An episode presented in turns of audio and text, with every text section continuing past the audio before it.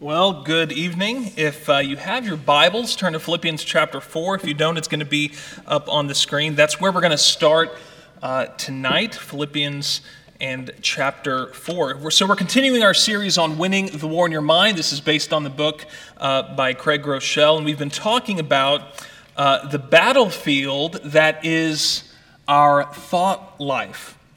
What happens in your brain is not the kinds of things that happens on a playground, but that happens on a battleground. There is a war going on, and you cannot be neutral. You're either uh, being passive to what's going on in your mind, and, and thus, really, sin and temptation will have a place to grow in your soul, or you're being active in fighting against sinful thoughts with godly thoughts. Now, tonight I want to talk to you about, about this topic our panic and God's presence. Our panic and God's presence. If you have Philippians 4, look at, uh, look at the chapter beginning in verse 4. Paul writes, and really I just want to. I want to point out one phrase that we find that's kind of snuck into this text. But Paul writes this Rejoice in the Lord always, and again I say, rejoice. Let your moderation be known unto all men. Here's the phrase that I want you to think about The Lord is at hand. Be careful for nothing, but in everything by prayer and supplication with thanksgiving, let your requests be made known unto God, and the peace of God, which passeth all understanding, shall keep your hearts and minds through Christ Jesus. In telling the Philippians how to have peace in the midst of turbulent times and telling them how they can have peace in the midst of what should have been maybe a turbulent thought life, Paul reminds them that the Lord is at hand. Our panic in God's presence. Back in 2003, uh, Staples changed their slogan. Uh, for years before, it had been something else. I read about now, I can't remember what it is. Uh, evidently, a very forgettable slogan. But you know what their slogan has been for the last 18 years, don't you? Staples, that was Okay, a few of us know. Maybe I spend too much time watching TV. So their new slogan since 2003, it's not really new anymore, that was easy.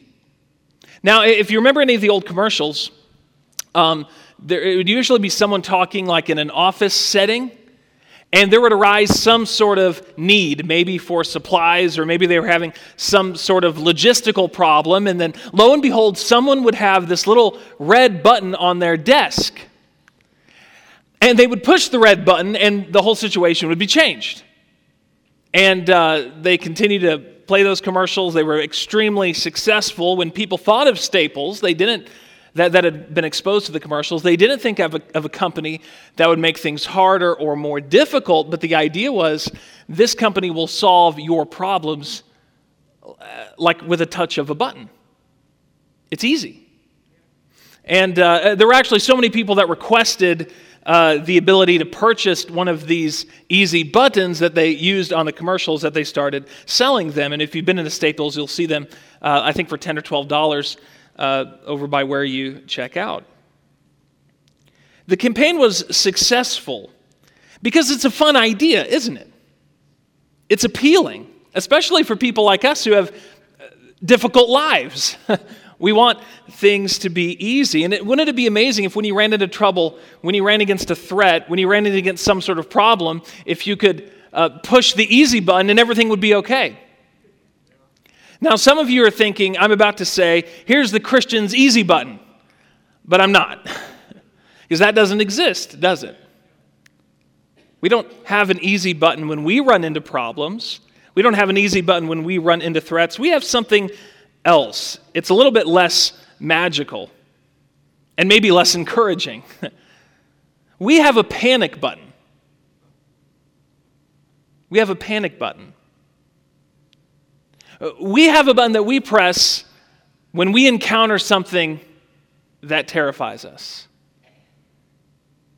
Uh, panic, according to the APA, is the sudden, uncontrollable fear reaction that may involve terror, confusion, and irrational behavior precipitated by a perceived threat. I think you kind of get the idea because we've all experienced it so often, right? Something happens that's unexpected. Something happens that you didn't want it to happen, and it triggers this fear in your mind, this terror. It causes you to think maybe uh, emotionally instead of rationally, and your, uh, your whole mind is focused on this one thing, this one threat, this one problem, or maybe just a potential threat just a perceived problem. But whether it's perception or reality, when it comes to panic, when it triggers inside of you, you push the button. Our panic button in our minds is pushed whenever we encounter one of those perceived threats. Each of us has a kind of panic button in our minds, and we push it often. Now, uh, if you want to think about what this looks like, you could um, think about the, the idea of associations, okay? We see or certain things or hear certain sounds, and if we have a negative association with those things because of a past memory, that, that's one reason we may go into panic mode. Um, I, a couple of years ago, I was going to a missions trip in Albania. And uh, to do that, you have to fly over the Atlantic. There's really no other good way to go there unless you're going to fly over the water. So uh, when I was on the plane, we were, it was like a 10 hour flight we were on, and I looked down at the water. I had some panic.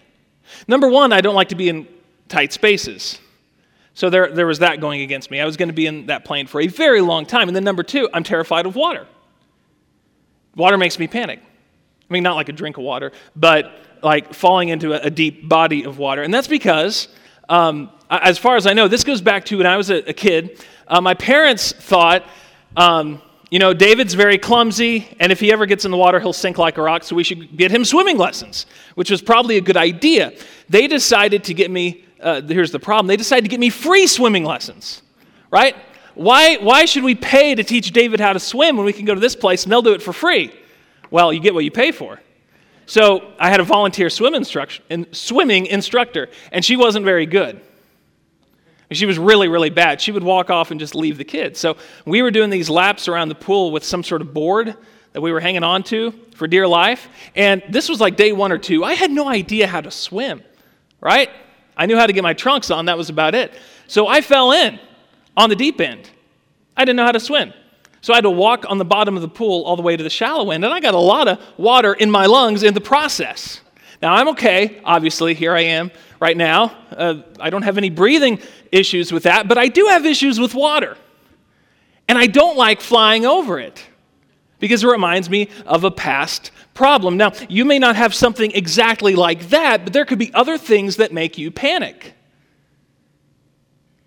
Uh, it, it could be an alert that there's a tornado warning. Am I right?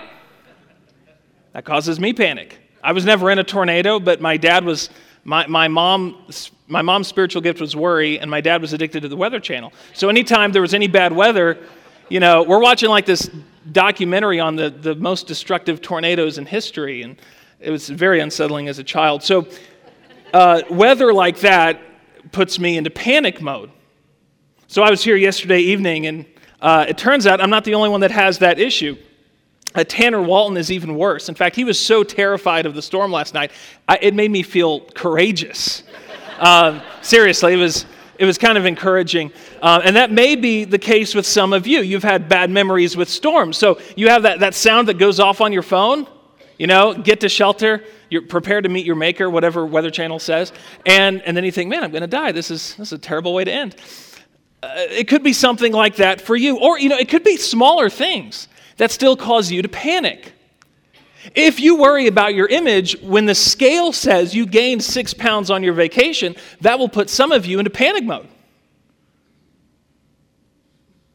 When you get a call from, that wasn't, I mean, that's not funny. Uh, maybe it is. Um, maybe it is for some of us. I don't know. Guys, uh, when you get a call from the doctor You know, or it's uh, somebody that works at your doctor's office and they say, and I've gotten this voicemail before. It is a terrible voicemail to get. Hey, we noticed some weird things about your blood work. If you want to find out more, call us back. Like, what? Has, have you gotten that phone call? Does that put you into panic mode? Not because that, something is directly threatening your life, like right in front of you. It's not like, uh, like a car is going to run over you, but there's this idea that I may be about to get bad news. And what do you do? You push the panic button, right? If you get a phone call like that, you're on an elevator and it stops. Panic button. Your, your boss tells you before you leave work, hey, I want to talk to you about something tomorrow. Panic button. I guess maybe unless you don't like your job and you're thinking, oh, great, I get to leave this place. But for most of us, that would maybe induce some panic. You texted someone and they didn't respond, or they responded with, okay, dot, dot, dot. That's never good. Now, all of these things can be triggers that push your panic button. There's this threat that is potential, this problem that is perceived. Something bad may be about to happen. And we push the panic button. And when that happens, we tense up, adrenaline dumps into our body, dumps into our system. We're stressed, we're on edge, we're agitated, and all we can think about is what if this happens? That's panic. I, I, I, a lot of you already have the worksheets, and here's kind of my idea with these tonight. I want to do something a little bit different. Instead of just taking these home, I actually want you guys to be filling this out kind of while you're listening.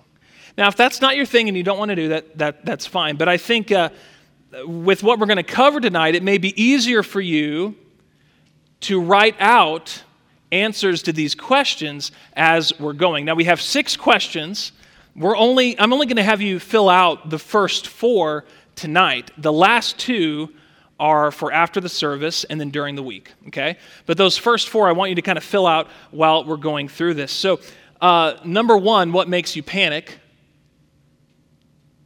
And then number two, if you can if you can figure it out, what do you think that goes back to? Where did this start? When did this start happening? How long has this panic been going on? So, why, why do we panic? Well, it's not actually a, a bad phenomenon in, in, in and of itself. It's, in fact, a gift from God.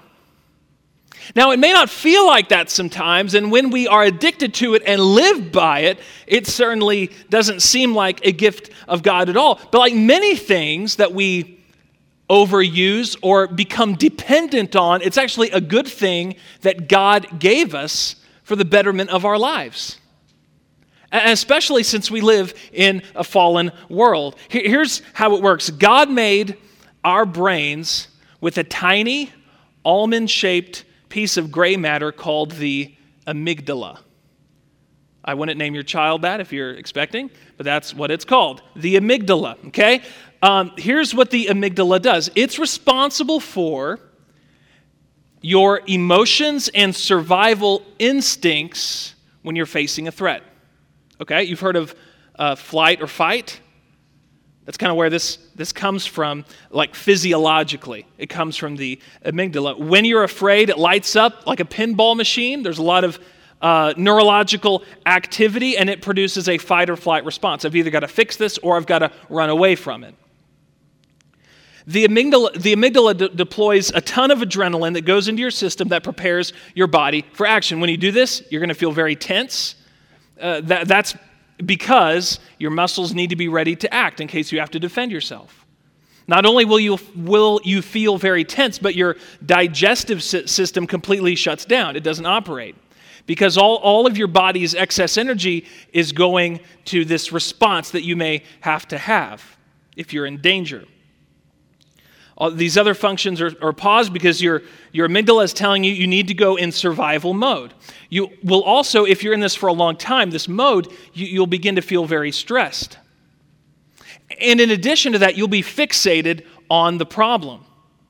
Now, this is a good thing in many ways. For instance, um, if a snake a poisonous snake is jumping out of you or jumping out at you on your hiking trip you really don't want your excess energy going to digestion digestion right then right i mean you want to be able to get away from the snake it's okay that your mind is fixated on the snake you don't want to think about what you're having for supper. You don't want to be pulling up your phone and looking at an app. You want all of your energy, all of your attention focused on how do I get away from this venomous beast, right? And that is a gift of God. That helps us survive. There's many other situations where this is a good thing. That's just one example. But here's the problem that can happen with our God given amygdala it isn't objective. It's not analytical.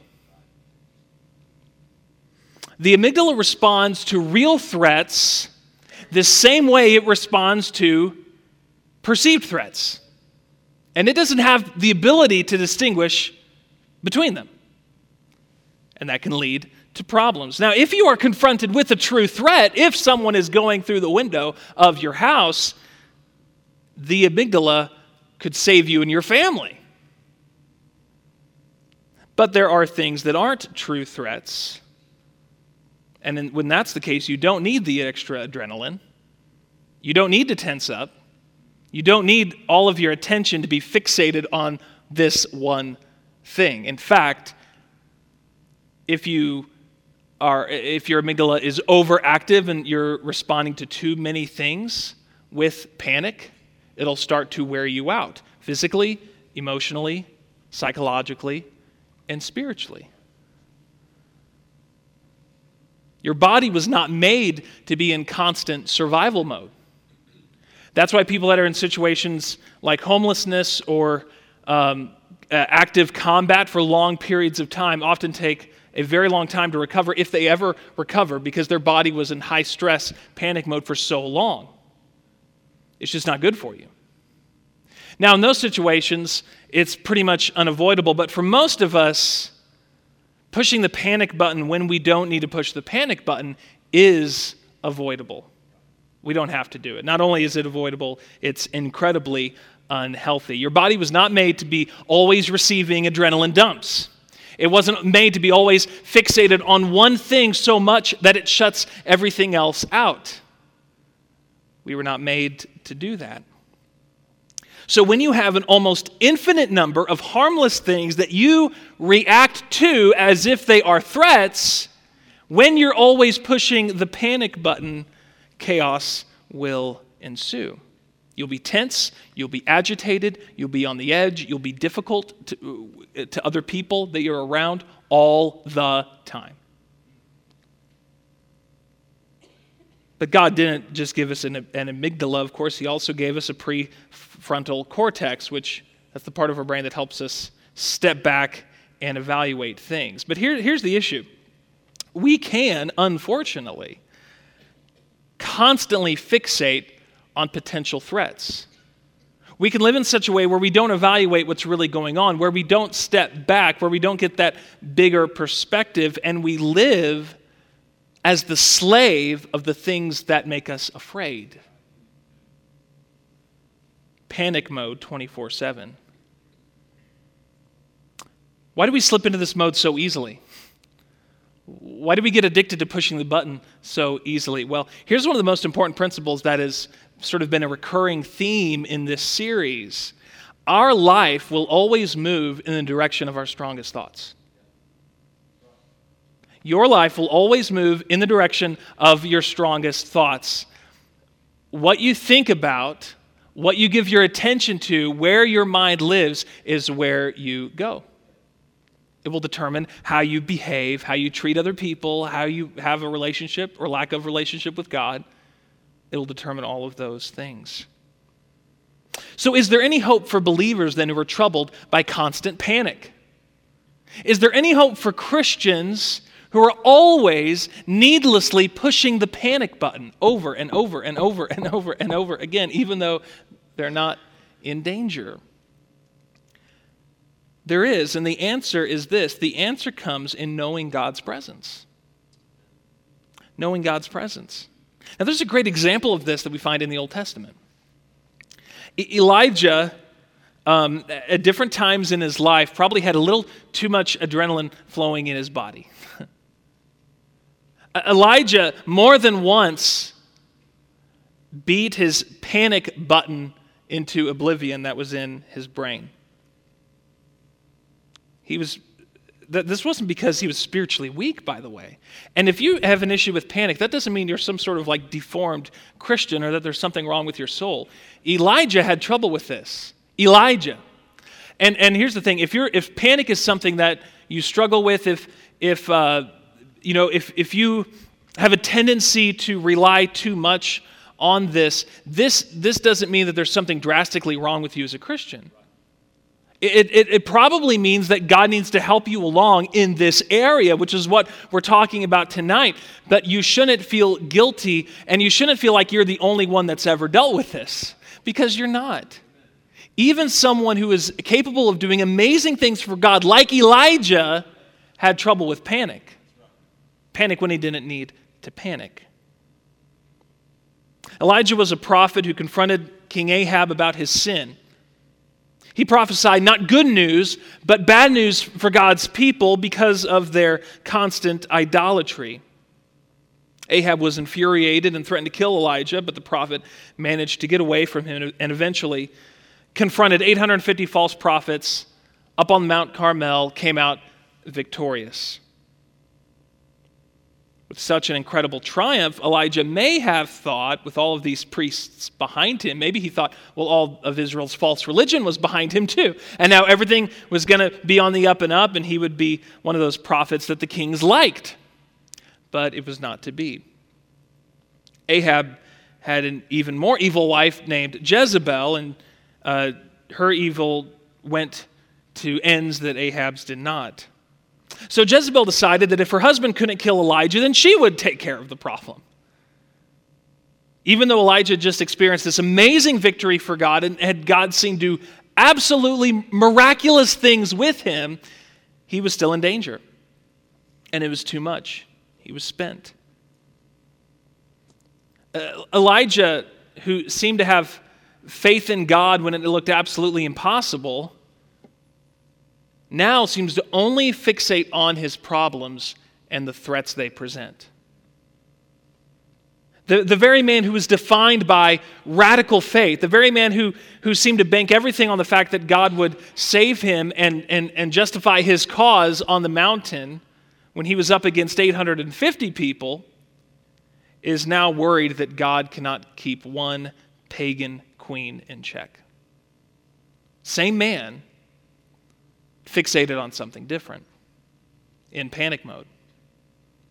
So his, his negative thoughts spiral out of control. He's in deep discouragement. He prays uh, that he would die. Look at 1, 1 Kings 19 and verse 4. 1 Kings 19, verse 4, it says that he himself went a day's journey into the wilderness and came and sat down under a juniper tree. And he requested for himself that he might die and said, It is enough now, O Lord, take away my life, for I am not better than my fathers. Now, you remember I said that in that, in that definition of panic from, that, uh, from the APA's dictionary, uh, one of the uh, symptoms of panic is irrational thoughts or behavior, right? So, what is Elijah afraid of? That he's going to die. What does he ask God to do? Kill me. I'm terrified of dying. This is terrible. God, I don't want to die. I don't want to be killed. So, God, could you kill me? Now, does that make a lot of sense? No, of course not. He's in panic mode. This man who has amazing faith in God now seems to ab- abandon that almost entirely. Elijah has had enough. He says so, doesn't he? It is enough now, O Lord. You ever had enough? Have you ever had something that brought you so much panic and so much anxiety and so much constant frustration that you, you may have not been suicidal, like clinically, you lost the will to live, or at least you lost the will to live well? You lost the will to care. You lost the will to try. You lost the will to serve God.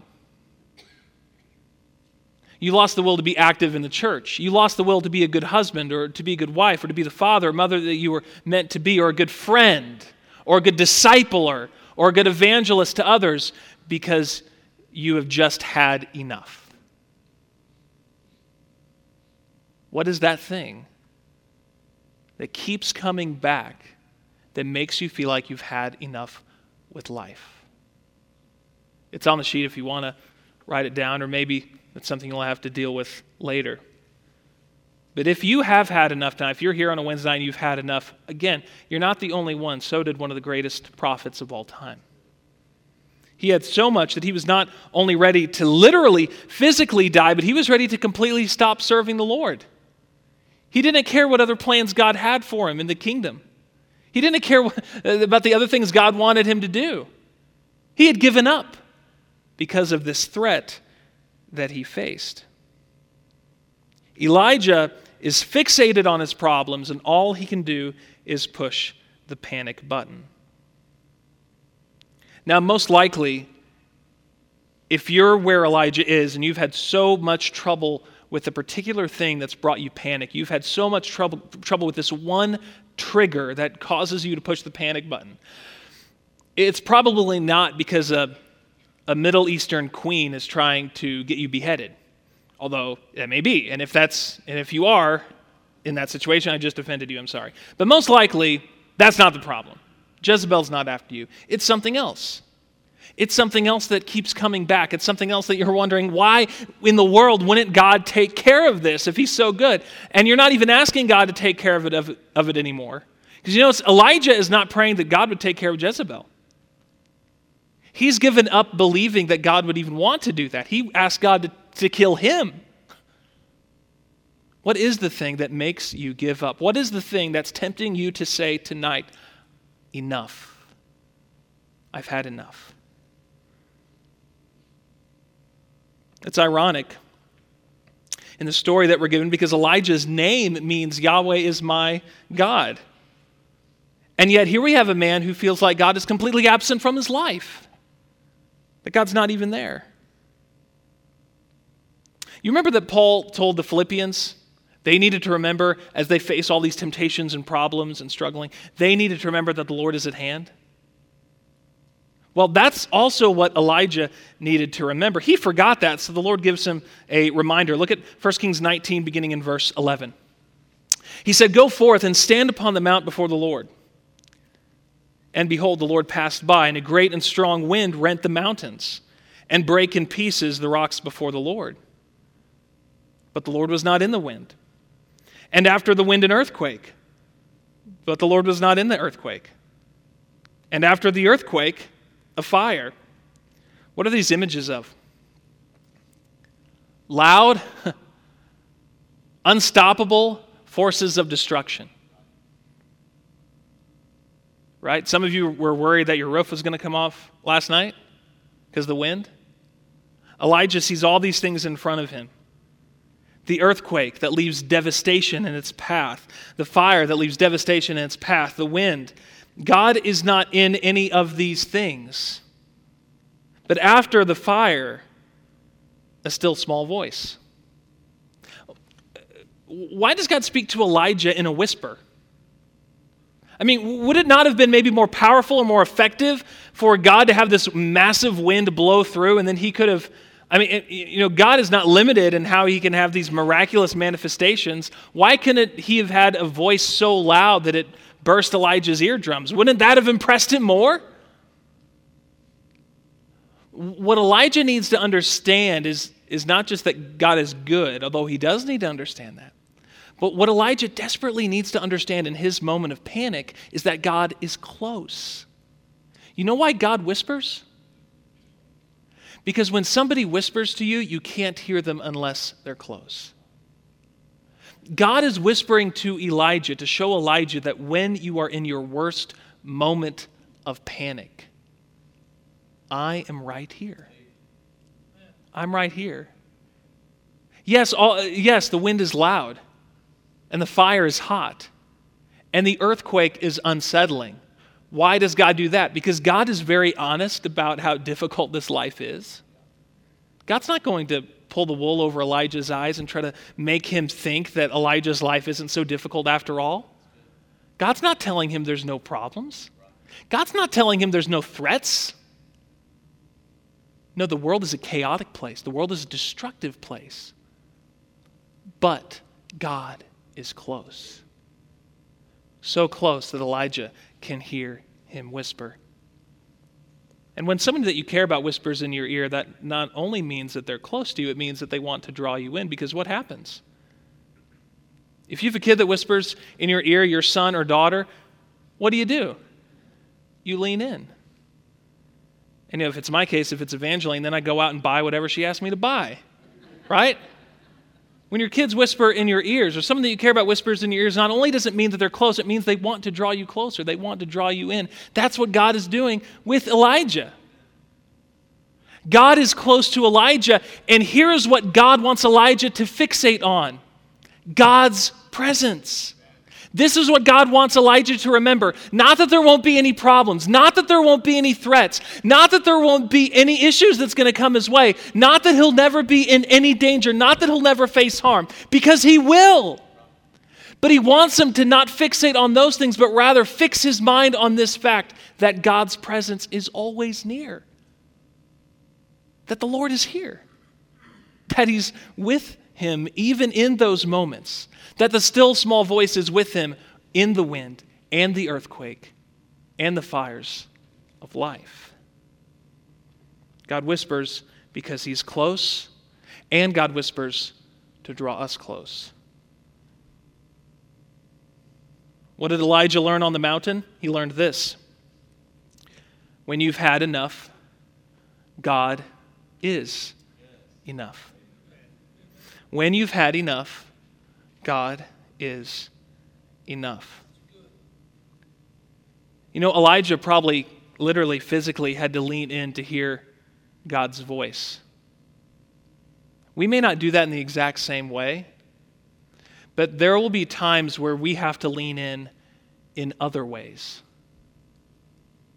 There will be times when we have to lean in so we're not fixated on our problems, so we're not fixated on our threats. So all of our energy and all of, atten- and all of, all of our attention isn't going to the voicemail, and it's not all going to the unanswered text, and it's not all going to that conversation with our boss. We have to lean in to remember that God is there and listen to Him. I don't, I don't even think there's one way that that's going to look for all of us. For some of us, it means returning to a regular life of prayer. And I don't mean just having a prayer list, although some of us need a prayer list, but a life of prayer where we open up to God about what's really going on in our lives.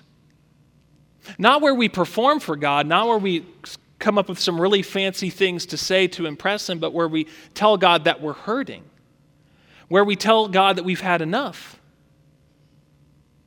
that's what leaning in looked like for Elijah. It started with honesty with God. Some of us can't handle that because we've treated prayer as a way to show God how spiritual we are.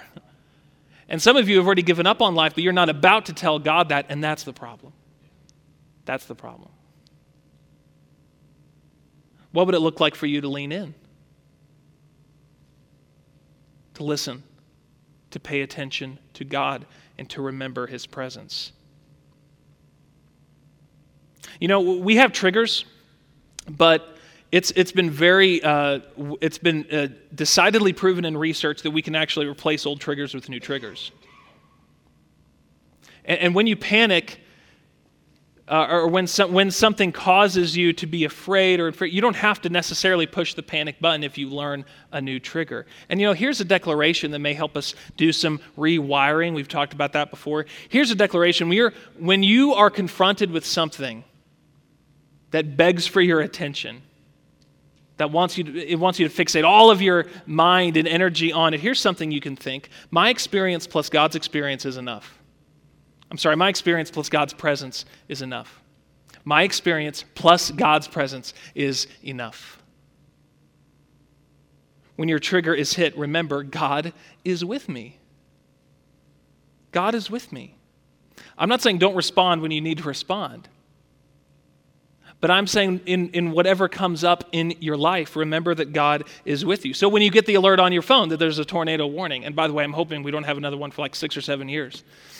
But if that happens, yeah, go to the shelter. But remember, God is with me. God is with me. When you get the call from the doctor's office, remember, God is with me. The most important thing a panicking Christian can do is remember the presence of God. And, by the way, here's what's amazing for us as, as New Covenant believers there is a way that this is true for us, and there is a way that this is true for you in ways it wasn't yet true for Elijah. Think about it.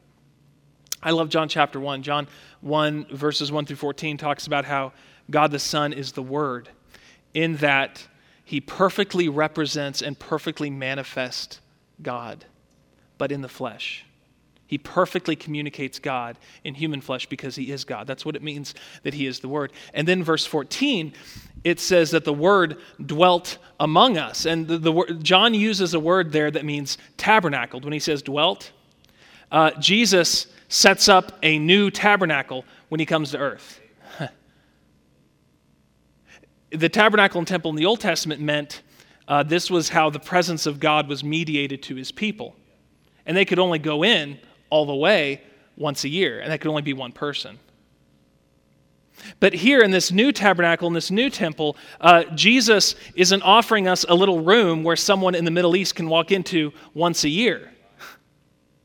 But in coming to earth, Jesus offers us himself fully and completely so that we can actually know him and be in a relationship with him. This is what Nicodemus had such a hard time wrapping his mind around. And when Jesus said he's going to destroy the temple and rebuild it, he, he wasn't just playing tricks with them or being silly. No, he said temple on purpose. He is the presence of God among us. But, but it doesn't end there because in John, uh, in John chapter 16, Jesus told his disciples this Nevertheless, I tell you the truth. It is expedient for you that I go away. What? Think you got some blank stares at that? For if I go not away, the Comforter will not come unto you. But if I depart, I will send him unto you. He tells the disciples this. This is just, this is just amazing.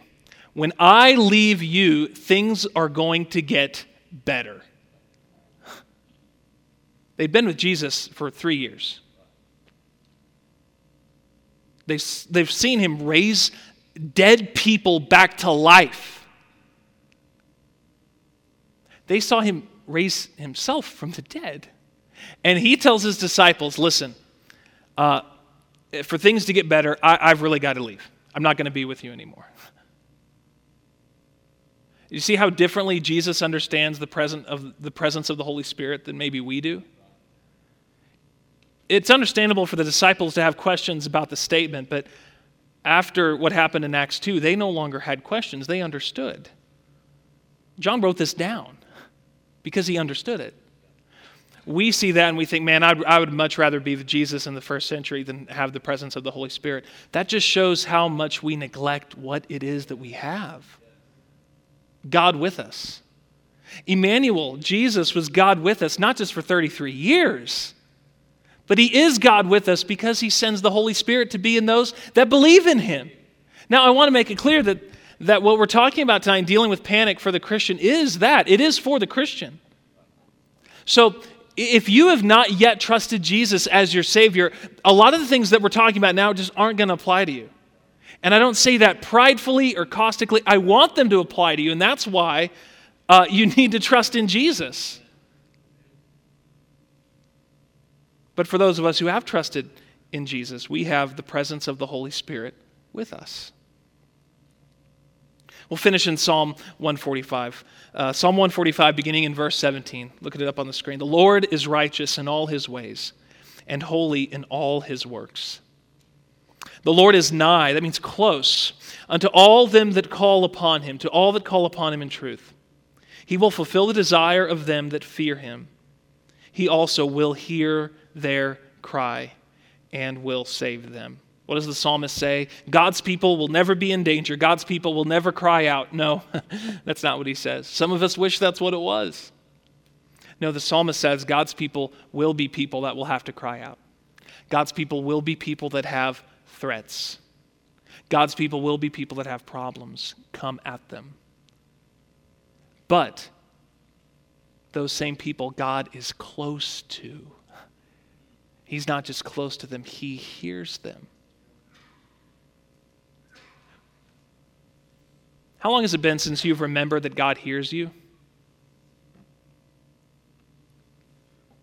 I know, you know, if you like pray for your pray for your meal or maybe pray for your devotions, you know, technically, yeah, God knows what I'm saying. But but how long has it been since you really understood, since you've really grasped the idea that God hears you? That He takes in your words of pain and desperation, that He cares about what you say. Well, if it's been a while since you have remembered that, then I want you to know, Christian, that God hears you. God hears us even in our panic. There's two more steps on your sheet. One of them is, uh, and you don't have to do this now, but I want you to think about it maybe after this service. Um, you know, when it comes to your panic, this is something that we're often very private about and personal about. But it, it may be a good idea for you to actually talk to someone else about this. You know, something that when we get really locked into panic, like I said, we can become irrational and, and, and, and emotional, and it may help to have another voice in our life. There's another thing I, I, want you to do during this week, just for a couple moments a day, and that is go to Psalm 145. Read the, we only read three verses. I want you to read and meditate on if you don't know what meditation is, go back, to the, go back in the podcast, find it. Meditate on Psalm 145 just for a couple moments every day. Think about it for seven days in a row. And I want you to see whether or not it affects how you respond in situations where you feel like you need to push the panic button. If you think, well, meditating on a psalm wouldn't help with that, well, uh, don't knock until you try it. Give it a shot. Have you been hitting the panic button a lot recently? Are you so fixated on potential problems that you forget the presence of God? God invites you to remember that whatever frightens you, whatever is bothering you, whatever triggers your panic, God is here with you now. Your experience plus God's presence is enough. Let's all stand.